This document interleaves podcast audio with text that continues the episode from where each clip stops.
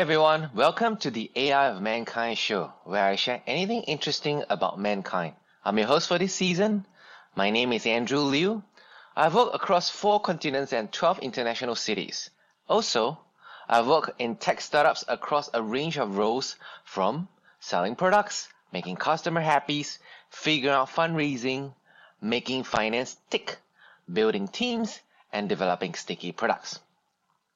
Apart from building startups, I've also worked in Fortune 500 companies as a chief data scientist or technologist or people leader. You can call me jack of all trades or master of learning. I hope to make this podcast show a great learning experience for us. In each season, there is a series of interesting things where I invite guests to share their views about their life and interests. Now let the show begin.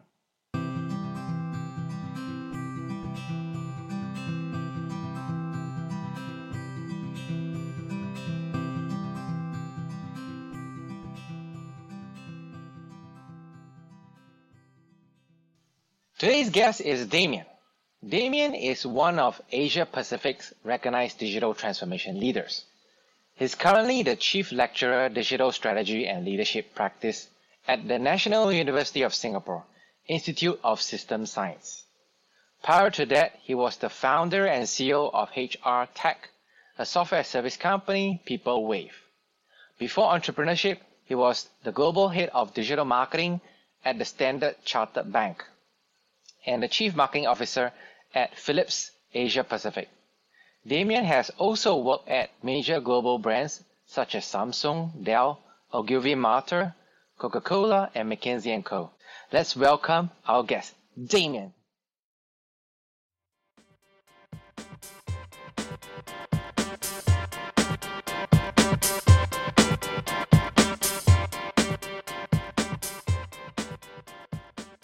Hi, Damien. Oh, thank you very much. You look very interactive. You've got some uh, fruits and calculators behind you. yeah. Very good. Yeah, I love it. So the show is to enable the audience to learn more about AI, digital transformation, and the guests. Okay, got it. Okay, no problem. Cool. Tell me about how do you get to where you are from the day that you did your first startup? That's a great question. Um, my first startup was actually back in the 1990s. So actually, my first job was in McKinsey, and then back in the 90s, and it was a lot of fun. I did what most of the other consultants were doing there. They left during the original dot-com boom. Now, at the time, I was very poor. I was living with a flatmate, so my flatmate and my girlfriend got together, and uh, what we did is we kind of actually formed a company that actually built websites back in the day.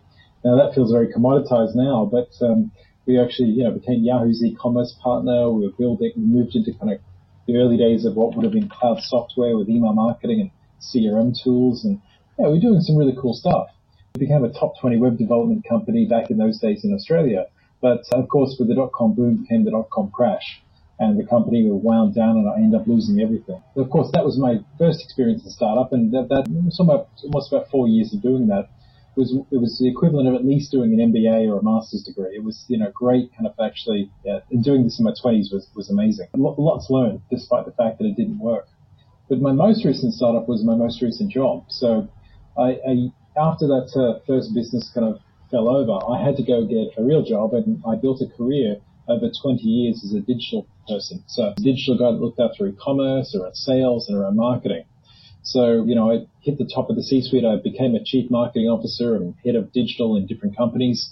And my last corporate job was the global head of digital at Standard Chartered Bank. And it was a great job. I mean, fantastic people there and a big ambition. But, you know, in big companies like that, there's not a lot of stability. And uh, what happened is that I ended up getting laid off. So I went through a retrenchment process and it made me very angry. Not because, uh, and it wasn't because I did a bad job and it wasn't because the team weren't performing. We actually we're hitting you know stellar runs everywhere. But the reality is that it was very political. So the reasons they kind of chose to actually disband this team and you know choose to actually get rid of some people versus others uh, really frustrated me. I've always been more of a data-driven guy, so you know I took my little bit of retrenchment money and I formed my last business called PeopleWave. Wow. There were there were two aspects of that. One, how do I make work fair? You know, I've just been through a very unfair retrenchment and, and I hated it. And two, you know, could you use data to make better decisions as a manager and, and a people, as someone looking after people? So, you know, I did that up until COVID. So that was great, raised a million dollars, brought two products to market. We had hundreds of SMEs using our product. Then later, about uh, three years in, we realized we had a bigger ambition. We signed an 11 million USD term sheet to go big at the end of 2019, but then COVID hit. So COVID killed our core business of HR technology uh, because no one's hiring and no one's buying our software. But also the, the people we trusted to actually put that money into the business end up, you know, not delivering. So that was catastrophic. So I'm actually, it's pretty fresh for me. So that kind of business just wound down at the beginning of 2021 and it led me to a bit of a change and a reflection about where I am in life. Ah, and that was how eventually you um, got yourself to be the chief officer or principal lecturer at the NUS Institute of System and Science. Yeah, I'm currently at the National University of Singapore in the Institute of System Science. So I'm chief of digital strategy and leadership there. But what that means is, um, you know, applied my 20 plus years of knowledge. Actually, now I'm actually giving it back. So I teach programs like the Masters of Technology and Digital Leadership. I'm doing obviously business development, looking at actually growing capability for NUS. And also it's, it's fun actually kind of big giving back into corporate groups. So we do executive education around things like cybersecurity, AI, uh, digital transformation, digital strategy, and so on. So a lot of fun. It's early days, but uh, certainly a very different change of pace than the corporate jobs and the startups I've worked at before. Yeah, it sounds very fun. I mean, like your whole story is like a, an adventure, right? Where you started out running a startup and then you end up doing C-suite, uh, doing digital transformation, and then when going back to the startup again, and then now coming back to giving back to the to society as an educator. But don't you think that in a very big company, there's always this tendency of buyers to say, I'd rather hire somebody outside and bring him in, and hopefully he can turn magic instead of doing a hybrid approach. You know, like let me get a bit of expert, let me get a bit of educator, and we, let's try a hybrid crowdsourcing to see how this transition in terms of skills uh, for organization to enable digital transformation. What do you have to say about that? Yeah. Um, uh, let me answer in a weird way. Um, most managers are terrible. most managers are just horrible most managers have never gone through training. They don't understand, you know, how to actually manage people well and so on. So they always look for shortcuts.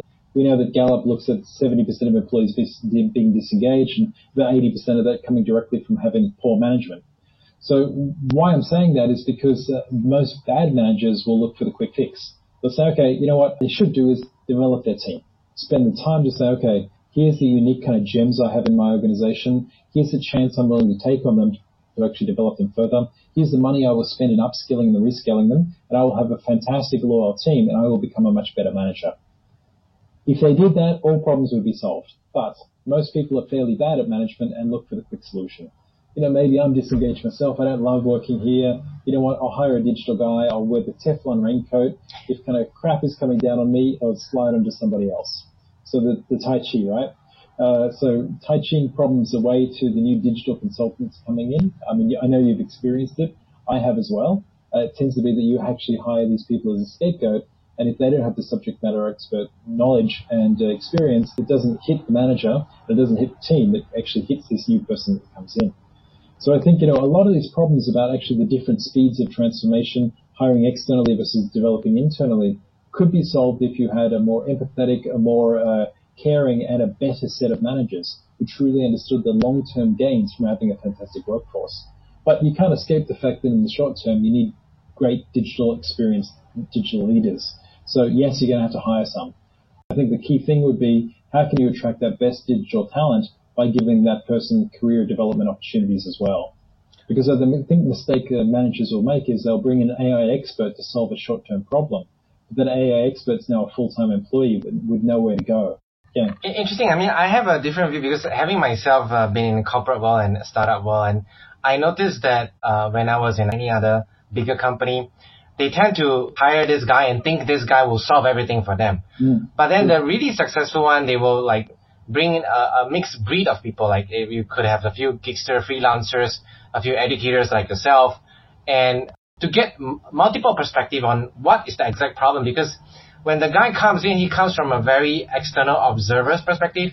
And you're like, wow, it's so different the way these things are work over here. Everybody want to be a yes man. Nobody wants to, you know, be defiant. And I decided to say, you know, oh, there's a problem over here. And everybody looks looking at me like this is a weird goof. But this, this, weird goof is supposed to change. But change, there's a saying, you know, you want to go fast, you go alone. But when you want to make a big change or you want to go far, you need to go together as a team.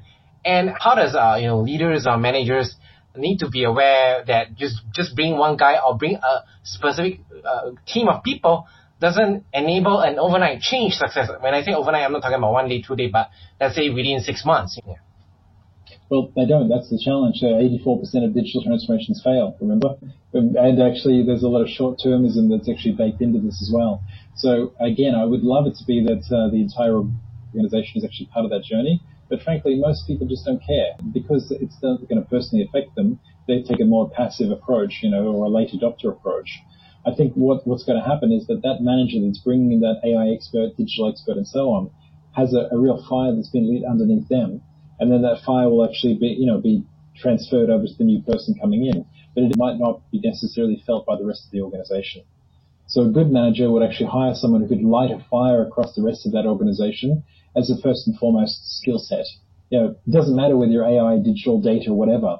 The, the skill set of actually kind of lighting the fire and getting that uh, excitement about the opportunity, about the, the need for the change and clearly articulating what's in it for everybody, that's the skill set that you need to hire for the subject matter expertise around digital is kind of a secondary.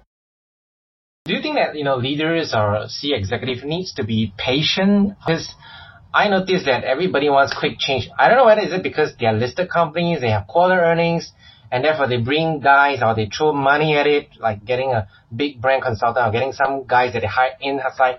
They're like, oh, we throw a lot of money and hurry up, hurry up, hurry up, you know. What do you have to say about that? Yeah. Well, if I'm cynical, I believe that people are highly, well, they're motivated by not so much money, but again, you know, who doesn't want a big bonus at the end of the year? So if you tick the box in terms of, you know, brought in digital person, put in digital plan, and now have an AI kind of capability, that looks good to the board, looks good to the C-suite, looks good to everybody. That also helps you get the, the, the short-term and long-term incentives and the, the bonuses. So if I was cynical, I would say they might be motivated by that. Yeah, but, but then there's also the more intrinsic stuff around actually wanting to uh, be seen as someone who's a leader. So the recognition, I was the person that made this change.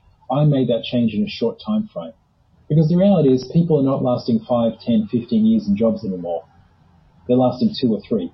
So people actually are probably more motivated by that. I want to leave a lasting impact on this organization. So I need those results to happen quickly yes, there might be a job security aspect to it, which is my boss wants me to do this quickly, but there's also the kind of intrinsic thing about, okay, I want to be recognized. I want to actually, you know, master this area myself. So therefore I'm patient to see some results. So probably a mix of both, I'd say.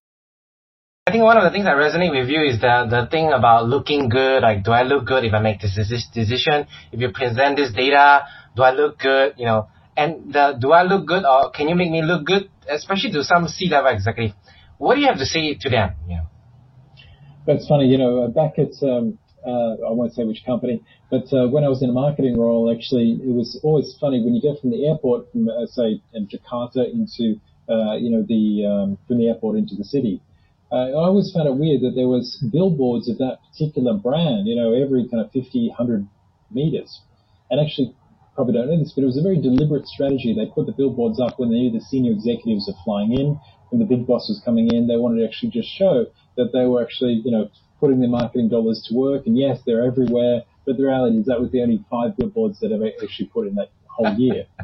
so uh, things like digital transformation works in the same way. So I think people want to actually show the results. They want to say, yes, I've actually made these movements. I've built an innovation lab. I've now kind of built this capability. I've now got five data scientists working for me. I mean, those are the kind of stuff that actually boost the ego and make you feel good and actually give you the pat on the back from the boss.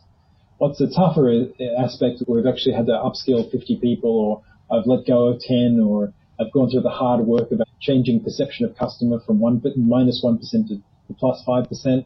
That's stuff that doesn't give you the pat on the back, but it's so fundamental for the transformation journey you've got to be on. So uh, honestly, I think it's probably a mix of both. You've got to give your bosses that showy kind of, yes, the equivalent of the digital billboard. You know, how have actually, we've set up this function, we've got these quick wins, we've got great media and PR around the work that we're doing, but also, you know, temper that with, okay, to the medium term over the course of one to three years, we're going to actually slowly talk about how we actually build metrics over time across this journey. It's not going to be big bang. We're not going to have $20 billion in revenue overnight, but we will make these positive steps to get there. And that requires, you know, a very program management very detail oriented and operationally efficient way of doing things. But again, that's that's not sexy. So if I mean, people who can do both are highly successful. Yeah, I mean, I, I talking about successful, like it's always about continuous learning. It's always about uh, getting new ideas, being open-minded, and running experiments.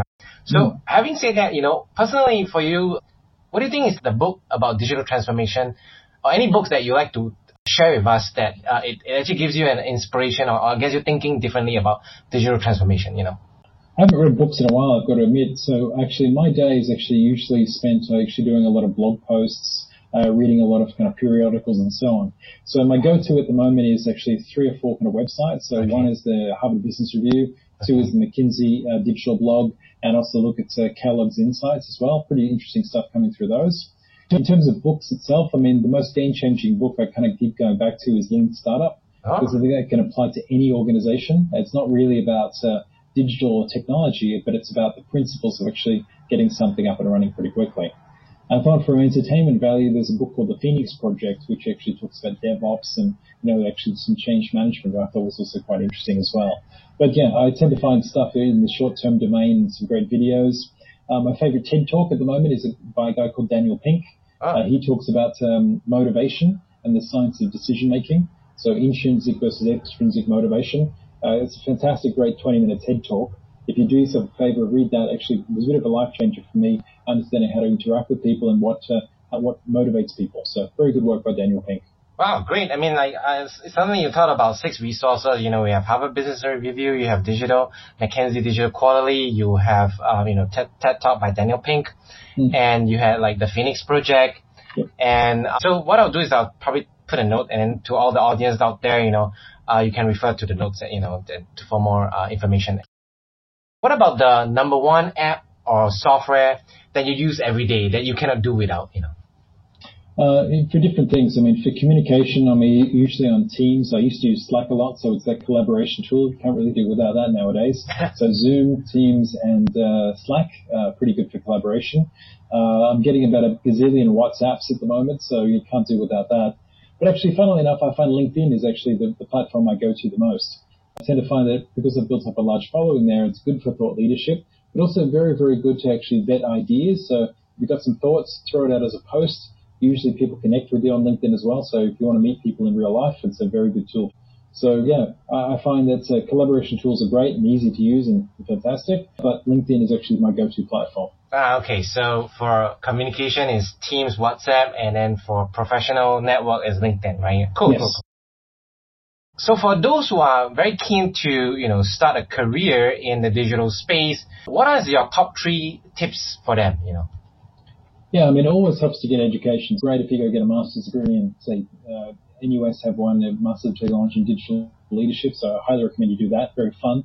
Uh, I previously did, uh, did one at Hyper Island, which was also very, very fun, uh, digital management. I think most hiring managers are not looking for a fantastic uh, certificate. What they're looking for is practical experience. And for most people, I find I used to have it a lot with people who worked in marketing. Marketing people want to be digital marketers. Yes. People who work in sales want to be e-commerce experts. You know, yes. People actually who are who want to get more FA with AI and data. So my recommendation to those people is go do it. Launch a side hustle, create a blog, go out there and do it. I find actually building an e-commerce site is very good if you want to bring things to bear from a, a sales perspective or a marketing point of view. So you learn how to set up an e-commerce site on something like Shopify. You learn merchandising. You learn how to actually do analytics off the back of that. Simple analytics, but analytics nonetheless. You understand how to use Google and, Facebook to actually market that. Actually, you're responsible for a mini P&L. And I'd hire someone any day of the week who actually had gone out and built that side hustle, such as shoe store or online or some sort of digital platform or built an app themselves, because that shows that they know how to do something. And that's, that's very good transferable skills and applicable knowledge to almost any role. The second is I always look for thought leaders. So people who take the time and effort to use social platforms like Instagram, Facebook, or, Twitter and LinkedIn, they actually share their knowledge in a subject matter expert in, in subject matter area. So if I see someone's LinkedIn profile, even if they've only got a few hundred connections, they're talking daily about AI. You know, they have probably read enough about the topic that even if they haven't experienced it a lot themselves, they'll know who to talk to. They'll have connections in that world. They'll actually have deep knowledge from what they've read. uh, and they should be able to hit the ground pretty easily.